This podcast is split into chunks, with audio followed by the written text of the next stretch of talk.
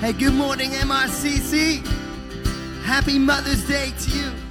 This is a day of celebration in God's house. Let's thank Him for His merciful grace.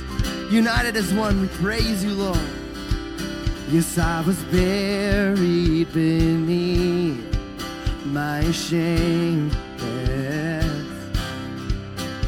Who could carry that kind of a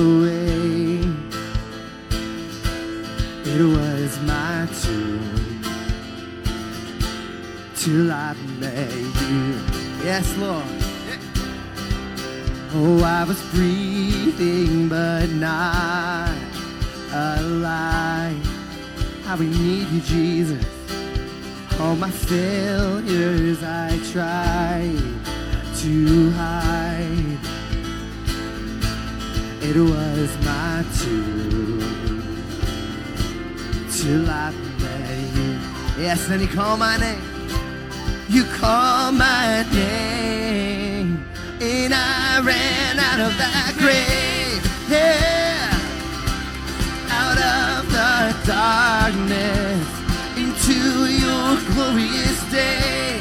You call my name. You call my name, and I ran out of that grave out of the darkness glorious day. Yeah. So stepping in, we're stepping in, Lord. And now your mercy has saved my soul. Hallelujah, Jesus. And now your freedom is all that I know.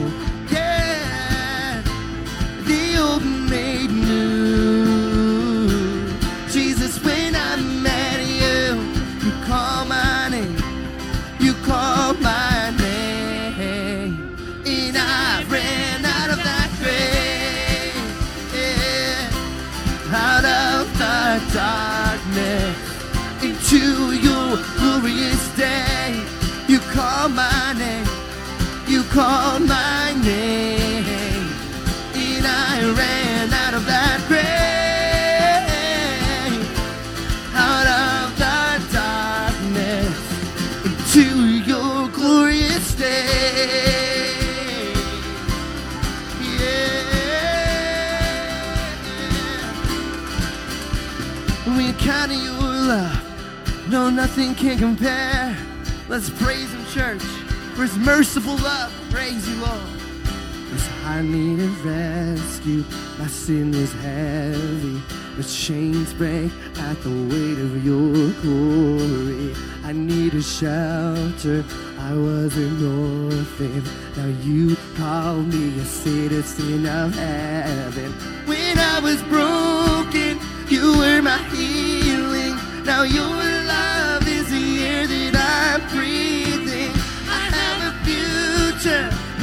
are open. Cause when you call my name, we shout this out, church.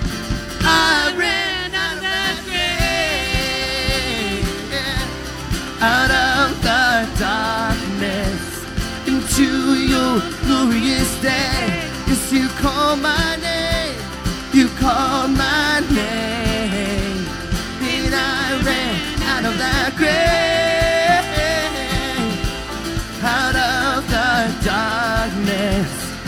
into your glorious day. Can we give him praise, church?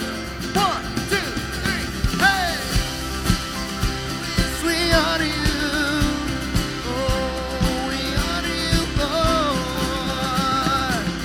Yes, Father, we thank you for this amazing grace. Father, we thank you for your heart. We respond to your goodness with a hallelujah, Lord. Cause I raise a hallelujah in the presence of my enemy. And I raise a hallelujah louder than the unbelief. I raise, I raise a hallelujah. My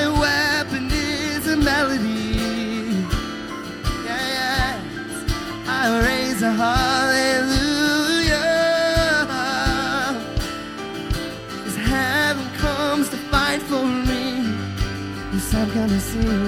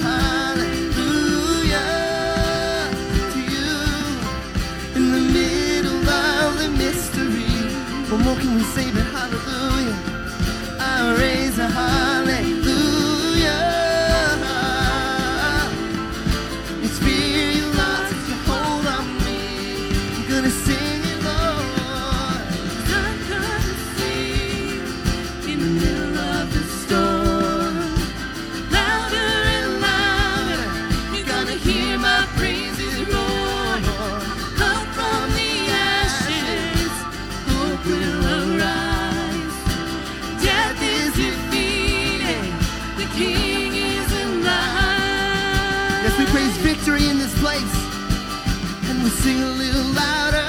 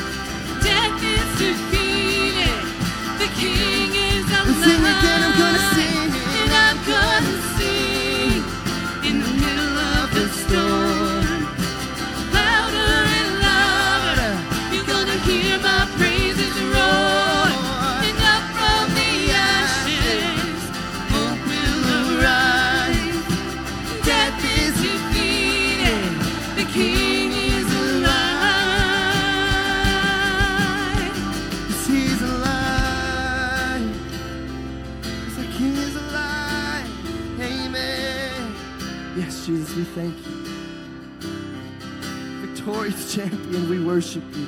We thank you for your presence, church. Our God is here in the midst. His sovereign hand is our guide, His merciful heart is our anchor. And, church, He invites us to step out and to follow Him. And it's here where we grasp the wonder of what it means to be His own. Because of the cross and the victory of Jesus, we are His, and we can say that He is ours. All we need is found in Him. So, in this moment of worship, let this be a personal moment here and now between you and the Lord. Cast your cares on Him, hold fast to Him, trust in Him because He is enough. Amen. Yes, Father, we worship you for all that you are.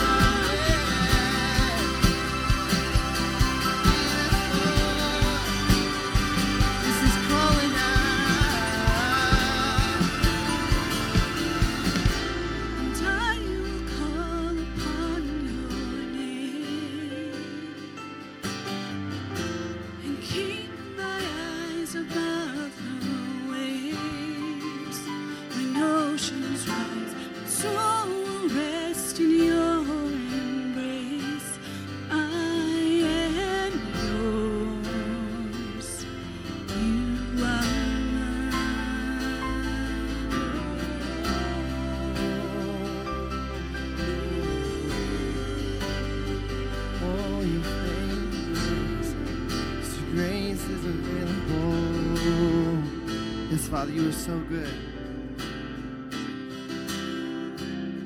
Yes, Father. What is our prayer? Would you give us faith? Where we lack, Father, fill us with your faithfulness, God. For great is your faithfulness. We proclaim as your church. Yes, great is thy faithfulness, O God, my Father. There is no shadow of turning with thee. Amen. Thou changest not thy compassions, they fail not. As thou hast been, thou forever. Can we just tell him now, church? Great is thy faithfulness, yes. Great is thy faithfulness.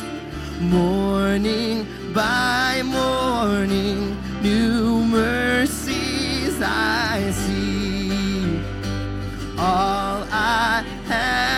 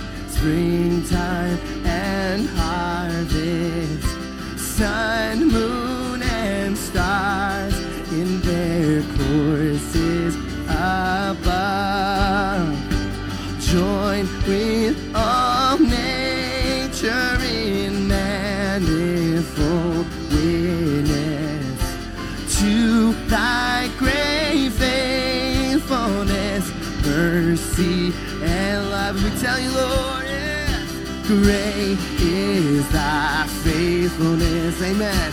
Great is thy faithfulness morning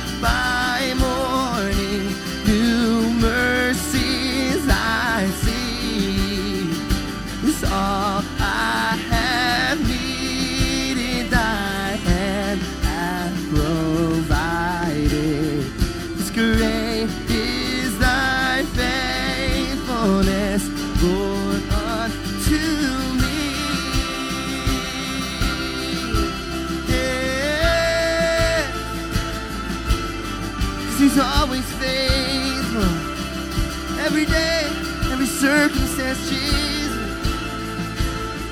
Let's reflect on these words. It's pardon for sin and a peace that endureth. Thine own dear presence to cheer and to guide strength for today and bright hope for tomorrow.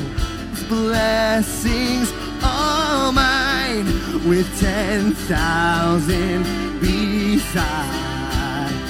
Proclaim your faithfulness, Lord. Great is thy faithfulness. Great is thy faithfulness morning by morning, mercies I see. All I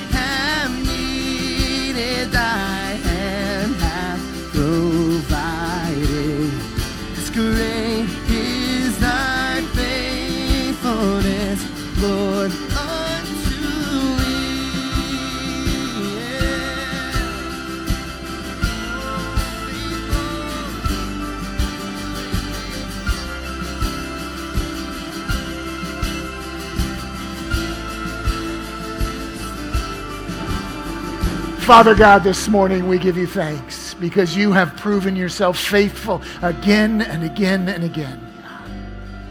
We thank you that your mercies are new every morning. We thank you that you give us each day our daily bread, God. We thank you most of all, Jesus, that your grace on the cross transcends any sin, all our failures. And you call us your own sons and daughters, not because of our faithfulness, but because of your faithfulness. We worship you, Lord. We praise you this morning. And God, especially today, on this morning, we give thanks to you for the incredible gift of moms, of mothers, Lord who, who carry us in their bodies and bring us into the world, God, who give us their hearts as a reflection of your love for us. God, we praise you and we ask your deep and rich blessing on our moms today on Mother's Day. And we pray it together in Jesus' name. Amen. Amen. It's great to see you this morning, church. Welcome to second service. Not only those of us who are in the building, but everybody gathering with us online. We're thrilled that you're with us. Would you take a moment, make sure everybody around you feels welcome? Take a chance. If it's a woman, say Happy Mother's Day. Your, your odds are good. Say Happy Mother's Day to somebody.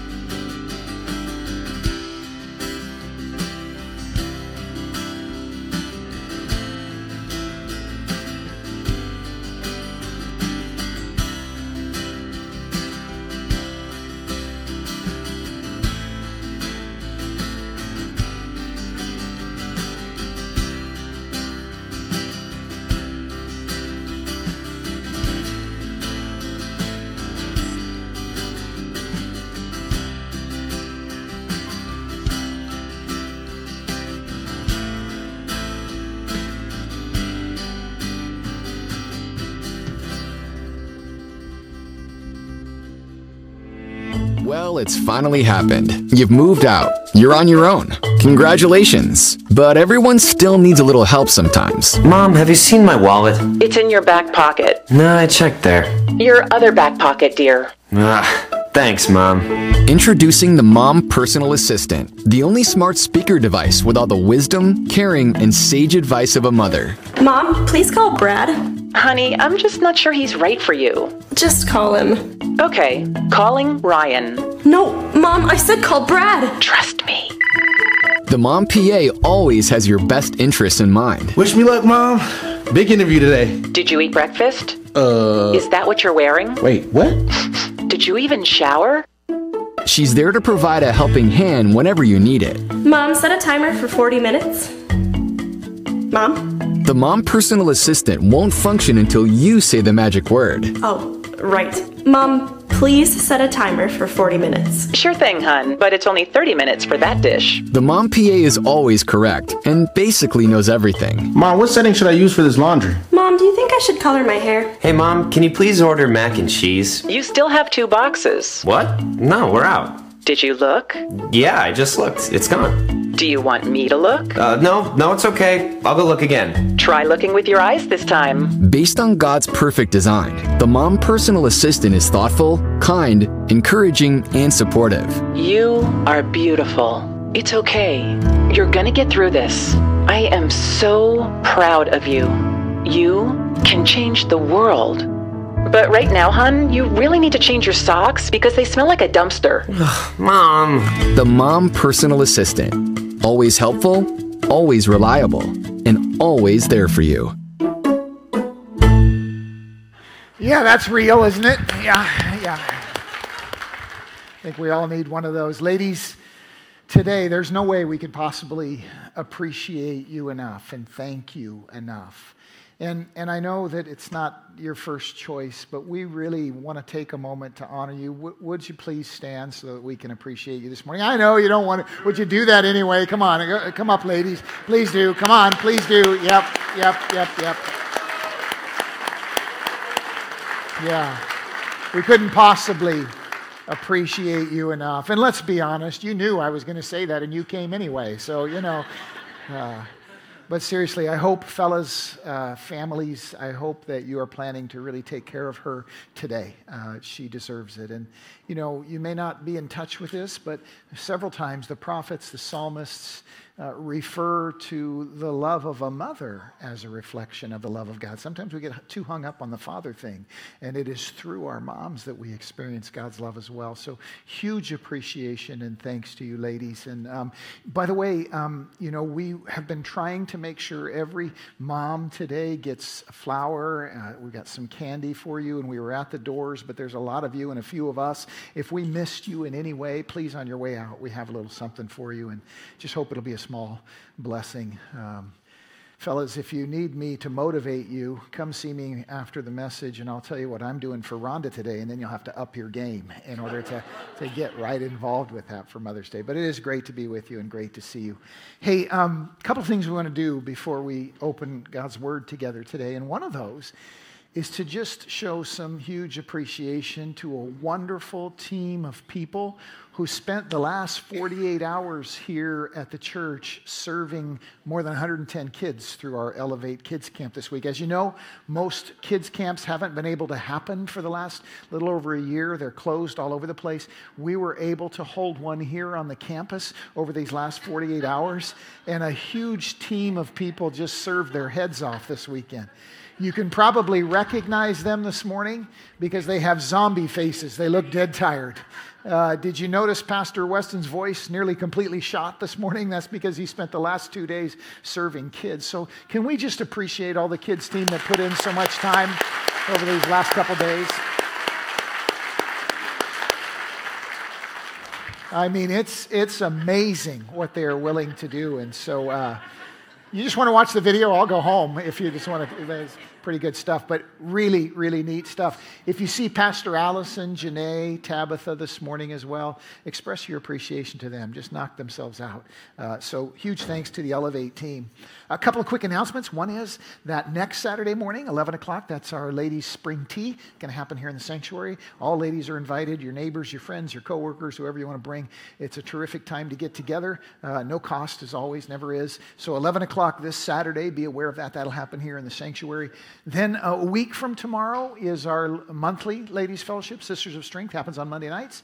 Uh, and so that's coming up right around the corner. So, be aware of that a week from tomorrow. And then, Two weeks from today, friends, this is our spring baptism Sunday, the 23rd of May.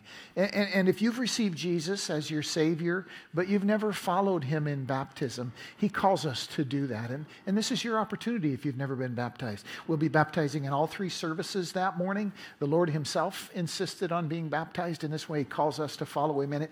It is our public confession of faith. So I want to invite you, if you haven't been baptized, to, to sign up. You can go by the guest center, contact the church office, grab one of the pastoral staff here at the church, and we'd be uh, thrilled to include you on that Sunday morning, two weeks from today. So, so make note of that. And then the last thing um, you often hear me talk about all the things that we are able to do to serve our community because of our generosity and our faithfulness in giving here at MRCC. And I just want to share another story of that with you this week. Uh, a family in our community, not, not part of any local church, uh, experienced a week ago, you may have heard about this in the news, but a, a terrific tragedy, uh, an awful, horrible story that ended in the death of a son uh, who's also a father. Um, just an awful story. And uh, the family had nowhere to turn. Uh, they were neighbors with someone from our church, and that person became aware and, and said, Hey, MRCC would, would be thrilled to serve you in this season. And so the family came to us, and we were able to hold a memorial service on Thursday. And here's, here's what I want to get to is um, in the course of our meeting, they came to the point where they said, like most people do, with you know, little trepidation uh, well, how much is this going to cost us? And I said, no, we, we don't charge to, to do memorials. We serve. We serve our community. Everybody in our church gives so that we can serve. We were able to host that, put on the, the light reception that we were able to do for them. And friends, that touched every member of that family deeply. There were tears in the room. So thank you for your faithfulness that allows moments like that to happen. We're able to just step up and serve in times of need. When we do that, we bring glory to our Savior. Amen. So, so thank you for, for letting us do that. And once in a while, I ask you to do this. Take your right hand. You got it? Take your right hand, put it over your left shoulder, and pat yourself on the back just a little bit. Uh, no, but seriously, God is glorified in moments like that. So, uh, huge thanks uh, uh, for doing that. Grab your Bible if you would this morning. Open it to 1 Thessalonians chapter 5. Let's spend some time in God's Word before we go out to, to pour out our love on our moms. 1 uh, Thessalonians chapter 5. We're coming to the end of our journey together through 1 Thessalonians. We're going to finish up next week, actually. And this morning we find ourselves in chapter 5, beginning with verse 1. We're going to move down through verse 11. We're also going to jump around a little. We'll be in 2 Peter chapter 3 if you want to mark that uh, in your Bible. And as, as we get started, let me, let me ask uh, your family has got to be like our family in that you have certain kind of family stories that live on and on forever. You know the, the time when you know somebody fell into a, a bucket of mud. I don't know whatever it is. Family so we have family stories like that. I'm sure you do as well. I, I think of the time when Isaiah was just an infant and uh, we came back from a hiking trip, Rhonda and I did, and, and I took him, he was in my backpack, I took him off and set him on the bed. And for some reason, it was the first time in his little life, he started giggling uncontrollably. I don't know what it was that made him laugh, but it was so funny and so contagious that pretty soon we're laughing, and that makes him laugh, and all three of us are having this uncontrollable laugh fit in the bedroom. 20 minutes later, with our stomachs hurting, he finally stopped laughing. And it lives in our family. We never forget it. Or, or there's the time uh, at Thanksgiving dinner when Rhonda, she's teaching kids' church right now, but when Rhonda uh, was putting together Thanksgiving dinner like she always does, does a fantastic job. But this year she was trying a new mashed potato recipe, and it didn't work, all right? Those potatoes came out with the consistency, the exact consistency of Elmer's glue. and as a result of that Thanksgiving, which was probably 15 years ago, Every year, everybody asks Rhonda if we're having glue for Thanksgiving. It just lives. It goes on and on and on. Like uh, you've got family stories like that. Uh, let me share one from our extended family that illustrates what we're going to be talking about this morning. And it's a story about Rhonda's cousin Jeff. Now, I have to tell you a little bit about Jeff. He's a red haired guy, he always has a big grin on his face. He has the soul of a poet. He uh, just has kind of that tenderness, that sensitivity about him. When you're around him, it becomes immediately obvious. And uh, Jeff had gone to the East Coast to live for a couple of years. Our, our family grew up in Oregon. He had moved from Oregon over to the East Coast. And, and for a few years, he had lived over there. And while he was there, uh, this poet hearted man developed a, a kind of a habit of frequently going very early in the morning down to the ocean and sitting there in the dark and watching the sunrise over the ocean. That was something he took great joy in and uh, came to really uh, treat as kind of a, a, discipline, a habit in his life. Well, after a couple of years on the East Coast, he moved back to the West Coast. And he flew in on a Friday, and uh, we were actually going to have an extended family get together that weekend. And, and so he got up very early the next morning and thought to himself, I'm going to drive to the coast and watch the sunrise. So he did. He got up super early, drove all the way to the Oregon coast, found a beautiful spot on the dark, in the dark, sat on a rock there on the beach, and waited for the glory of the sunrise. Well, you know what happened, don't you? Is it started to get a little bit light, and his anticipation started to rise, and then it got lighter, and then it got lighter, and then it got lighter, and pretty soon Jeff remembered that the sun rises over the Atlantic seaboard, but it sets in the Pacific seaboard. And he came back and, to his credit, told us all the story of sitting on the beach waiting for the sun to rise when, in fact, it was coming up behind him. I tell that story, and we won't let him live it down, by the way. Credit to him for sharing it. But um, I tell that story for this reason anticipation, whatever we're anticipating, whatever you're anticipating, has enormous influence in your life. Whatever you are looking forward to, whatever you are expecting, whatever you think is coming, has great power and influence in your life. What is it that you're anticipating perhaps this morning or uh, in this season of your life? Whatever we're anticipating has great power in our lives. Mother's Day is a little bit of an illustration of that, right, ladies? There comes a moment where, where you, you know that you're going to be a mom, you're pregnant, and then that begins this long season of anticipation that finally culminates in the arrival of a, a daughter or a son. And you live those months in anticipation of that moment for more reasons than one. You look forward to it and it governs what you do in the meantime. You eat differently, you drink differently, you think differently, you work differently. You, you, are, you are affected by that anticipation. Here's why I call our attention to that. The power of anticipation is what the Apostle Paul understands when he's writing to the church at Thessalonica in this passage. He is inviting them to live in anticipation of something very specific because he knows that our anticipation of that reality will have a profound effect on our lives in the meantime, on what we do, on what we choose not to do on how we think, on how we feel, on how we perceive the world around us. He knows that that reality is intense and influential in our lives. And so he calls our attention to it in some very specific ways. Let's listen to what he writes. 1 Thessalonians chapter 5, beginning with verse 1. We'll go down through verse 11, but we're just going to go through the first four here and then we'll move through the rest as we go. Here's what Paul writes. He says, "Now, brothers, about times and dates, we do not need to write to you, for you know very well that the day of the Lord will come like a thief in the night. The day of the Lord will come. It will be unexpected, it will be a surprise when it happens. People will not be able to know exactly when it's going to happen, although it is going to happen. He says, The day of the Lord will come like a thief in the night. While people are saying peace and safety, destruction will come on them, on many. And it will come suddenly as labor pains on a pregnant woman. And they, many, will not escape that destruction that's to come. But you, brothers, are not in darkness so that this day should surprise you like a thief. In other words, you live with an anticipation of that reality. Not only because the judgment that is coming won't be poured out on you because Christ is your Savior, but also you live in anticipation of that. And so you are not overwhelmed by the waywardness and the wickedness of the world around us. You rest in anticipation of the coming of the day of the Lord. Let's, let's take a moment to digest that.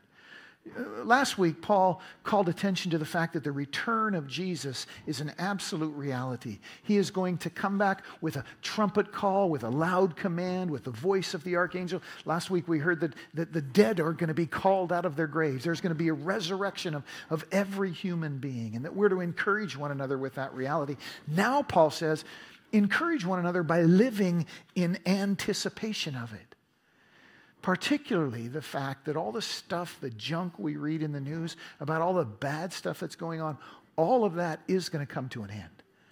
Jesus is going to put an end to it. And not only is he going to put an end to it, he's going to undo all the consequences of that wickedness, even unto the dead rising again.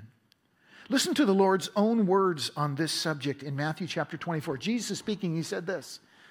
He said, The sign of the Son of Man will appear in the sky, and all the nations on earth will mourn. The idea is that all the wicked nations on earth will mourn. For they will see the Son of Man coming on the clouds of the sky with power and great glory. And he will send his angels with a loud trumpet call, and they will gather his elect, his people, from the four winds, from one end of the heavens to the other. The Son of Man will return in power and in judgment to put right the wrongs of our world. Somebody say amen. It's not going to go on forever. Paul says, I want you, God wants you, your Father wants you to live in anticipation of that moment. After coming in, in humility and offering grace to anyone willing to receive it, like Jesus does in the whole Christmas story in the Gospels. He comes gently and meekly and quietly. This time he comes in power and in glory to put right a wicked and wayward world, to put an end to all the evil that people do. Paul wants us to look forward to that. He wants us to live in anticipation of it. And there's a host of reasons why. We're going to touch on a few of them this morning. But when we're anticipating something like that, it causes us to live differently in the meantime. It helps us to keep our eyes fixed and focused on what is eternal, not just what's in the news. And God wants that for His people. Our Father wants that for us. He wants us to live in anticipation. For example, as 2 Corinthians chapter 5 verse 10 says, of the moment when we must all appear before the judgment seat of Christ. Every human being, doesn't matter how great they are, doesn't matter how small they are, doesn't matter how secret their deeds are, doesn't matter how public their deeds are. We must all appear before the judgment seat of Christ. And the Bible goes on to say in Romans chapter 14, each one of us will give an account of himself to God. God will judge the secrets of men through Jesus Christ. Gang, that moment is coming. Sometimes we read the news and we despair that so much wrong is happening and so many seem to be getting away with it. God says it's not going to be that way ultimately. And I want you, as my sons and daughters, to live in anticipation of that reality. Because when we do, it makes us unafraid of wickedness in the meantime. You know, the Bible says that because of the increase of wickedness in our world in the end times, the love of most will grow cold. Think about that for a moment. Our attention will be so captured by all the stuff that's happening in the news that we will, uh, our love for God will recede into the background because that stuff captures our attention so much. God says, No, no, I want you to realize that I'm going to undo this stuff. That when I come in judgment, this stuff will be ended and reversed. It's like I used to tell our, our son when he was a teenager all the time hey, son, in the end, nobody gets away with anything. You don't have to worry about it. It's like the prophet Isaiah tells us in chapter 9, verse 6 hey, gang, this is good news. At the end of the story, the government will be upon his shoulders. He'll be the one running the show. Whatever happens in elections or power plays in the meantime doesn't matter because at the end of the story, the King of Kings and Lord of Lords holds the throne. We're meant to anticipate that. We're meant to look forward to that. We're meant to rest in the fact that His judgment will be more perfect and complete than yours and mine could ever be. Sometimes we think we know what should happen. God does know what should happen, and it will. And we're meant to look forward to that. When we know judgment is coming, when we know that God will have the last word, when we focus our thoughts, our hearts on the return of Christ, it changes how we live in the meantime. Let me, let me give you an illustration.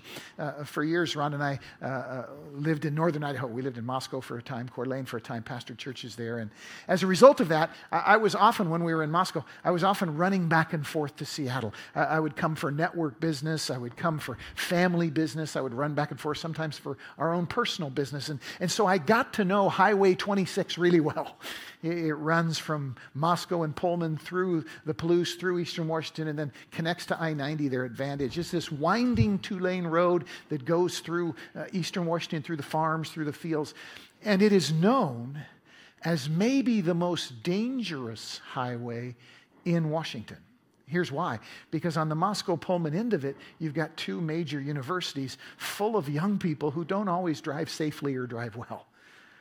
As a consequence, Highway 26 every year costs the lives of usually at least two, three, four students over the course of a school year. When you live in those communities, you become aware of it. You know that every year some students are going to lose their lives, whether they're going home at Christmas and drinking and driving, whether they're just being reckless.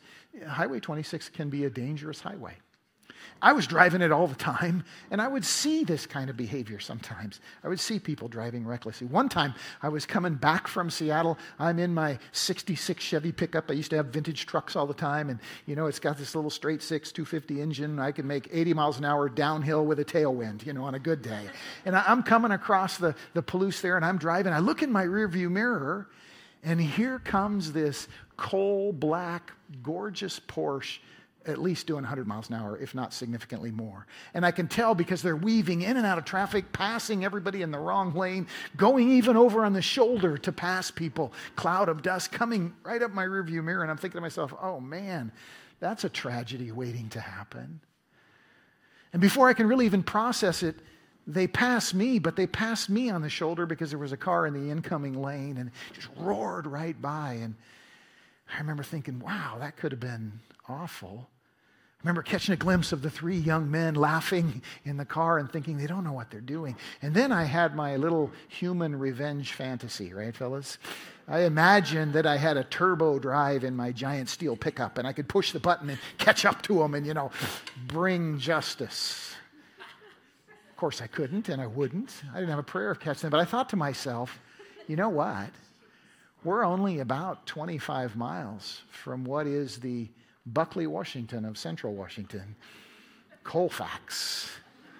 Those guys are just waiting to catch somebody speeding. And I thought to myself, I bet they get caught.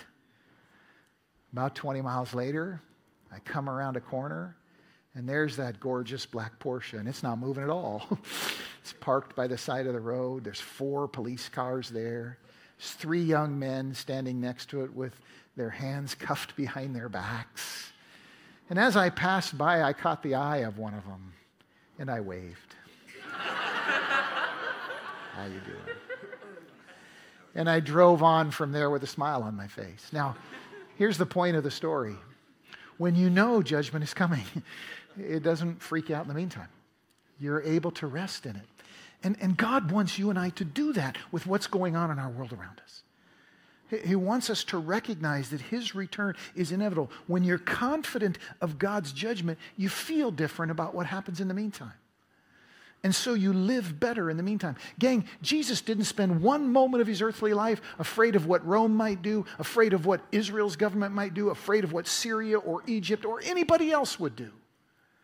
He knew that the kingdom of God was his business, and his heart and mind were fixed on it. God wants you to feel like that, to feel the freedom of knowing that judgment is inevitable so that you don't get caught up in the meantime. God says, Vengeance is mine, not yours. It's mine. And you can rest in it, Greg. I want you to rest in it. I want you to anticipate that. And that's Paul's heart for the Thessalonians in this moment. Some people make the silly assumption that because judgment hasn't happened yet, it won't happen, but, but that's foolish. 2 Peter chapter 3, God says to us, to anyone willing to listen, He says, You must understand that in the last days, scoffers will come, scoffing and following their own evil desires, and they'll say, Where is this judgment? Where is this coming? It hasn't happened yet. It's been promised, but it hasn't happened. Ever since our fathers died, everything goes on as it has since the beginning of creation. And they reason that since it hasn't happened yet, it won't. Paul says, Hey, Jesus promised it'll happen. Everything Jesus said, he did and he will complete this word as well. He says, Do not forget this one thing, uh, dear friends. With the Lord, a day is like a thousand years, a thousand years like the day. The Lord isn't slow in keeping his promise, as some think of slowness. He's patient with you, not wanting anyone to perish, but everyone to come to repentance. But the day of the Lord will come like a thief, or as Paul says in 1 Thessalonians 5, like a thief in the night. And it's not only the fact of Judgment Day that Paul is thinking of, it's also the tendency of some of us to obsess over exactly when. This is why Paul, uh, this is what Paul is referring to when he speaks of times and dates in the day of the Lord. He says, I don't have to write to you about this because you know, I taught you, I passed on to you what Jesus taught us, which is that his coming will be sudden and unexpected. Nobody will be able to pin it down, predict it, know the time or day. Jesus was explicit about that. Christians have a long history of going off the deep end on this stuff. Well, you know, whether it's four blood moons, whether it's Y2K, whether it's, you know, the, the, the promise of, uh, uh you know, the Mayan calendar, whether it's 88 reasons Jesus is coming back in 1988 or 89 reasons Jesus is coming back in 1989. We could go on and on and on about this stuff, what China or Russia is doing. Stop it. Jesus says, no, you know better. I don't have to write you about this because I taught you about this. Jesus' coming will be sudden and unexpected, it will be a surprise. As soon as somebody tells you that they have it figured out, you know you're dealing with somebody you should not listen to. The Lord was strong about this. He said, Watch out for false prophets. They come to you in sheep's clothing, but they're really wolves and incredibly dangerous. Why? Because when you begin to anticipate what they say instead of what God says, that also affects how you live, how you think, how you feel in the meantime. Look, f- friends, Jesus was so explicit about this. Listen to what he said, Matthew chapter 24, verse 36, the Lord's own words. He says, No one knows about that day or hour, not even the angels in heaven, nor the Son. Only the Father knows when that moment is going to happen. So the next time somebody tells you that they've figured it out, you know by definition that is a person not to listen to. That is a person you should not allow to have any influence in your life. Jesus could not make it more explicit. Not the angels in heaven, nor even the Son himself, but only the Father knows when that return is coming. As your pastor, I am begging you to stay away from knuckleheads who say they know. Don't listen. God says not to listen. I'm going to date myself. I'm going to lower your opinion of me thoroughly by quoting a, a Christian rock band from the 1980s called Whiteheart. You ready for this? They spoke on this issue, and here's what they said Maybe today, maybe tomorrow. That's not the question for me. No matter what comes, I'm going to follow the keeper of all eternity. Yeah, that's what God is, that's what Paul is concerned for the Thessalonians to experience, to live inside of the anticipation that judgment is coming, alongside the awareness that nobody will ever know exactly. When. Don't let someone have influence in your life by pretending they know, because they don't.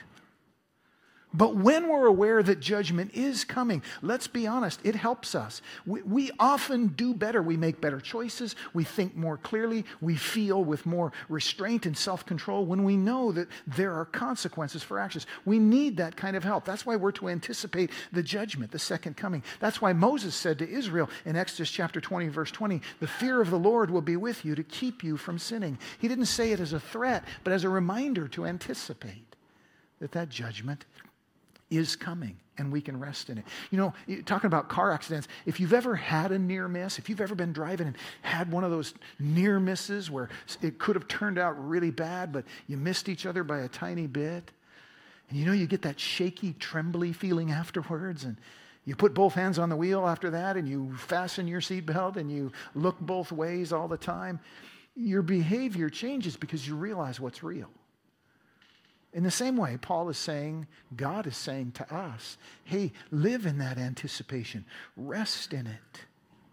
And, and, and that's also part of what he's talking about in the next few verses, verses 5 through 11. We are meant to anticipate, but not to obsess. And there's a beautiful point about grace in this passage that I want to pull out for you as we move to a conclusion this morning.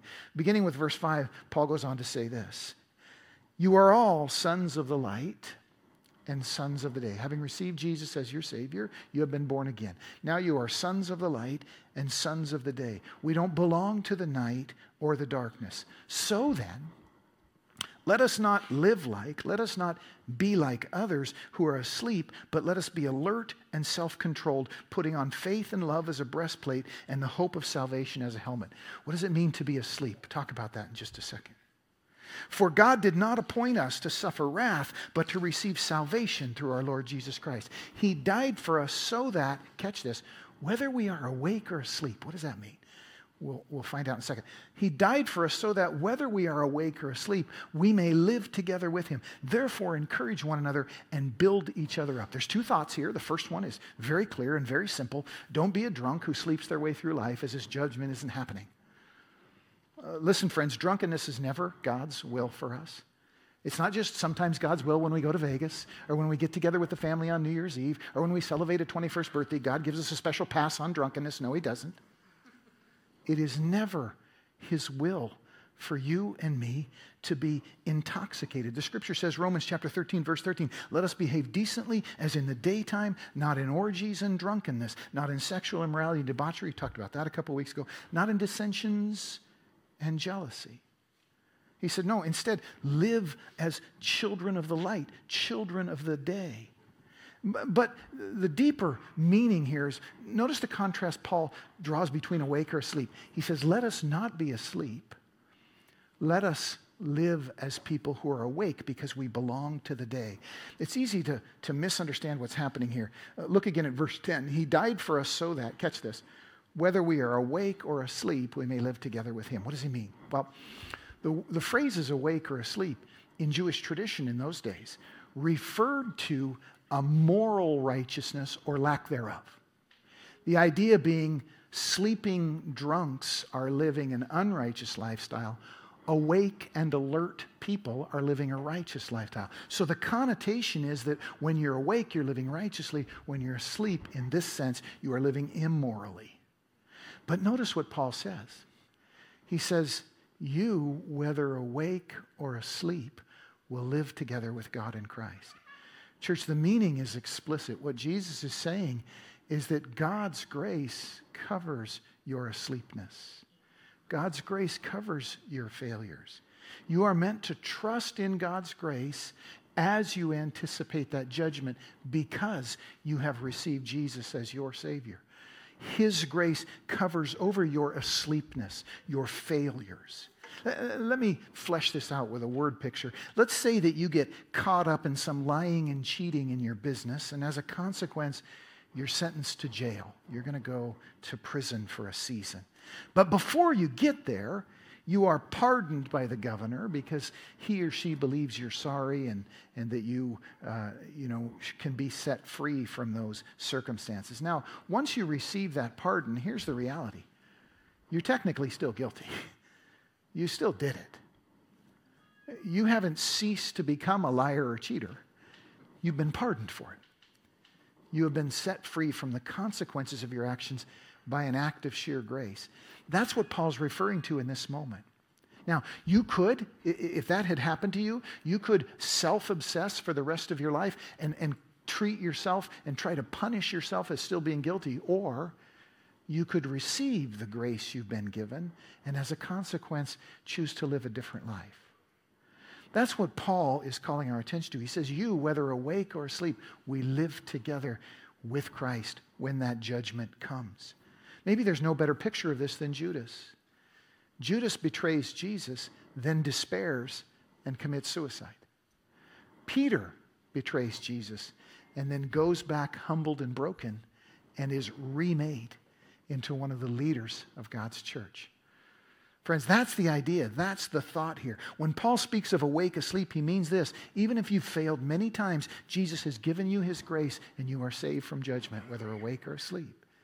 But let that change you so that you live as a son of the light or a son of the day.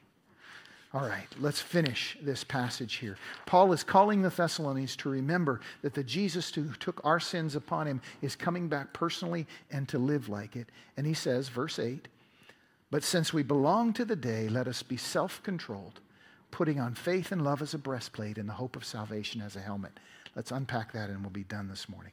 There's three thoughts here. The first one is that faith and love are a breastplate, meaning that they guard your emotional life, your spiritual life.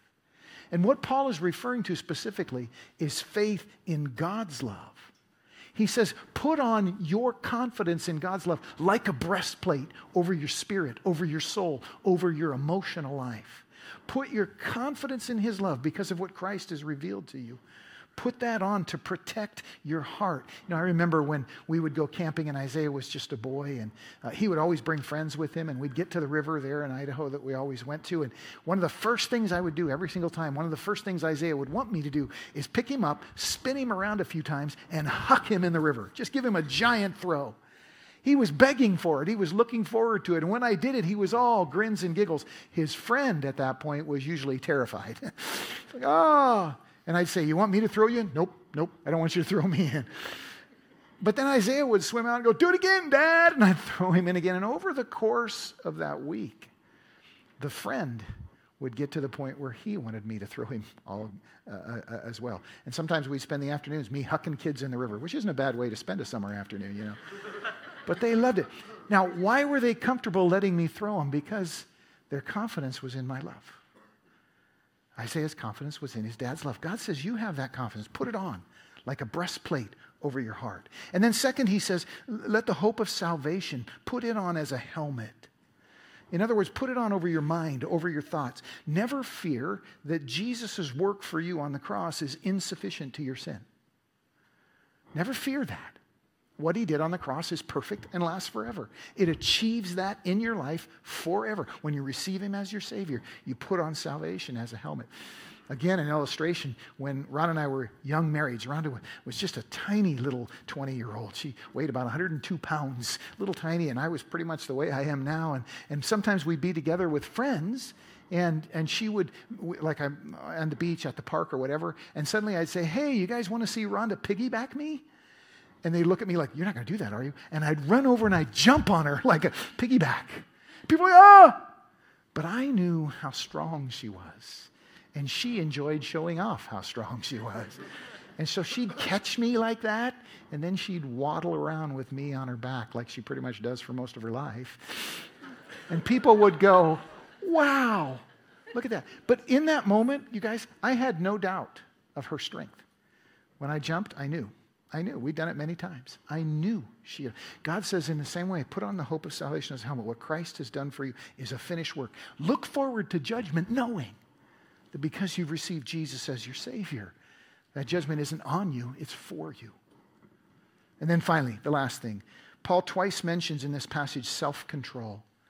He says, put on self control. Let yourself be self controlled. And here's where we finish today. Church, you and I must understand that self control is a gift of the Holy Spirit of God. It is a gift that God gives by His Spirit. In Galatians chapter 5 verse 22 the Bible describes the fruit of the spirit: love and joy, peace and patience, kindness and goodness, gentleness and faithfulness. And the last one is self-control. It is through the spirit of God that self-control flows into your life and mine. And self-control is a precious thing. Few things are as precious. If you don't think so, ask a drug addict. Ask someone whose temper or fear rules them. Ask someone whose sexuality drives them to pornography or to abusing themselves or others. Ask any mom or dad or friend or neighbor who desperately wishes they could take back something they said. Self control is a gift and it flows from the Spirit of God. If you're looking for self control, understand this it comes from God. It comes from God when you receive His Son as your Savior. And self control is the thing that allows us to enjoy our appetites instead of allowing our appetites to destroy us. In the absence of self control, our appetites have the potential to turn us into slaves, to make us beholden to things we don't want to be beholden to, to the sins that destroy the heart and mind and body and soul. But God gives self control in Christ. To anybody willing to receive Jesus, the Holy Spirit gives self control, teaches the gift of self control. I, want to finish with a story. It's a little challenging, it's a little vivid, but it's a picture of what we're talking about. Um, Billy Graham, for years, told the story of how us Eskimos in the upper reaches of Canada and Alaska, how Eskimos hunt dangerous wolves. Now, if you live in the tundra, if you live out in that part of the world, it's not like you're going to track a wolf down. They know you're coming long before you get there.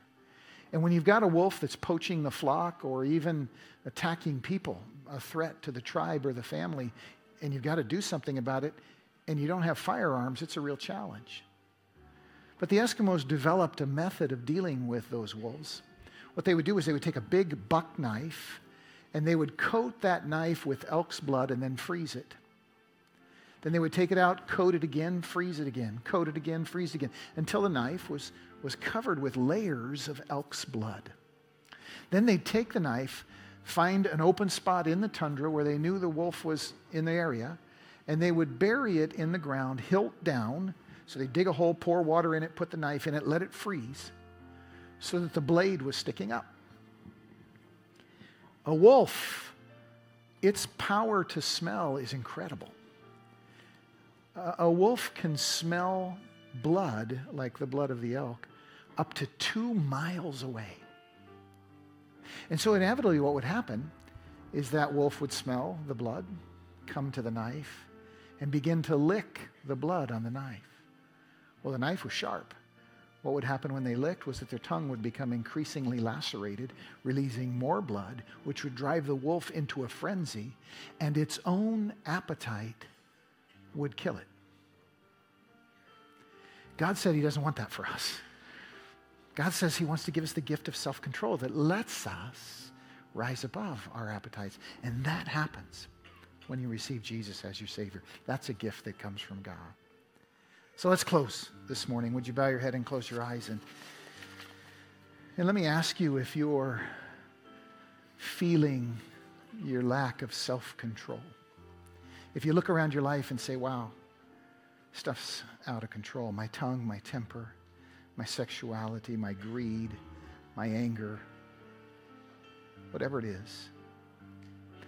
But Father God says this morning, I want to teach you self control. I want to give you the gift of self control. And that happens when you surrender to my Son as your Lord, as your Savior. If, as you sit here this morning, you recognize that you've never asked Jesus to be your Savior, you can in this moment. You can say to a living God, and He will hear you right here and right now God, I want you to be my Savior. I want you to come in and give me new life, teach me self control. Deliver me from the judgment that's coming. If that's you this morning, you can do it. God can hear you. Just tell him. Say, God, I, I need your forgiveness. I receive your Son as my Savior. And in this moment, that'll happen for you. Maybe you did that a long time ago, but you've stopped anticipating his judgment, like Paul talks about here. And so you've gotten all caught up in the news and what's happening here and there and the other place, and it's weighing down your heart. God says, I want you to look ahead. I want you to remember that I have promised to return and judge, and I want you to rest in that. I want you to anticipate that so that you can live like my son, even in the midst of all this turmoil. God wants to do that for you this morning. It happens as you turn your attention to his return. Lord, we thank you for your word this morning. God, send us out into this world free to celebrate Mother's Day because we know that what's in the news will not be the last word that you will bring your judgment and that we can rest in it. Teach us to anticipate that, God, that we might live godly lives here and now. We pray for it in Jesus' name. Amen. Amen. Would you stand with me? If you have a minute just to say to Allison or Tabitha or Janae, thanks for all the work on Elevate, or to all of the volunteers especially, please be sure and do that. Fellas, kids, today is time for your A game for mom. So go out and give it. Now may the love of God the Father, the grace of the Lord Jesus Christ, and the fellowship of his Holy Spirit go with you throughout this week. Go with God. Tell someone you love them. Have a great afternoon. Happy Mother's Day.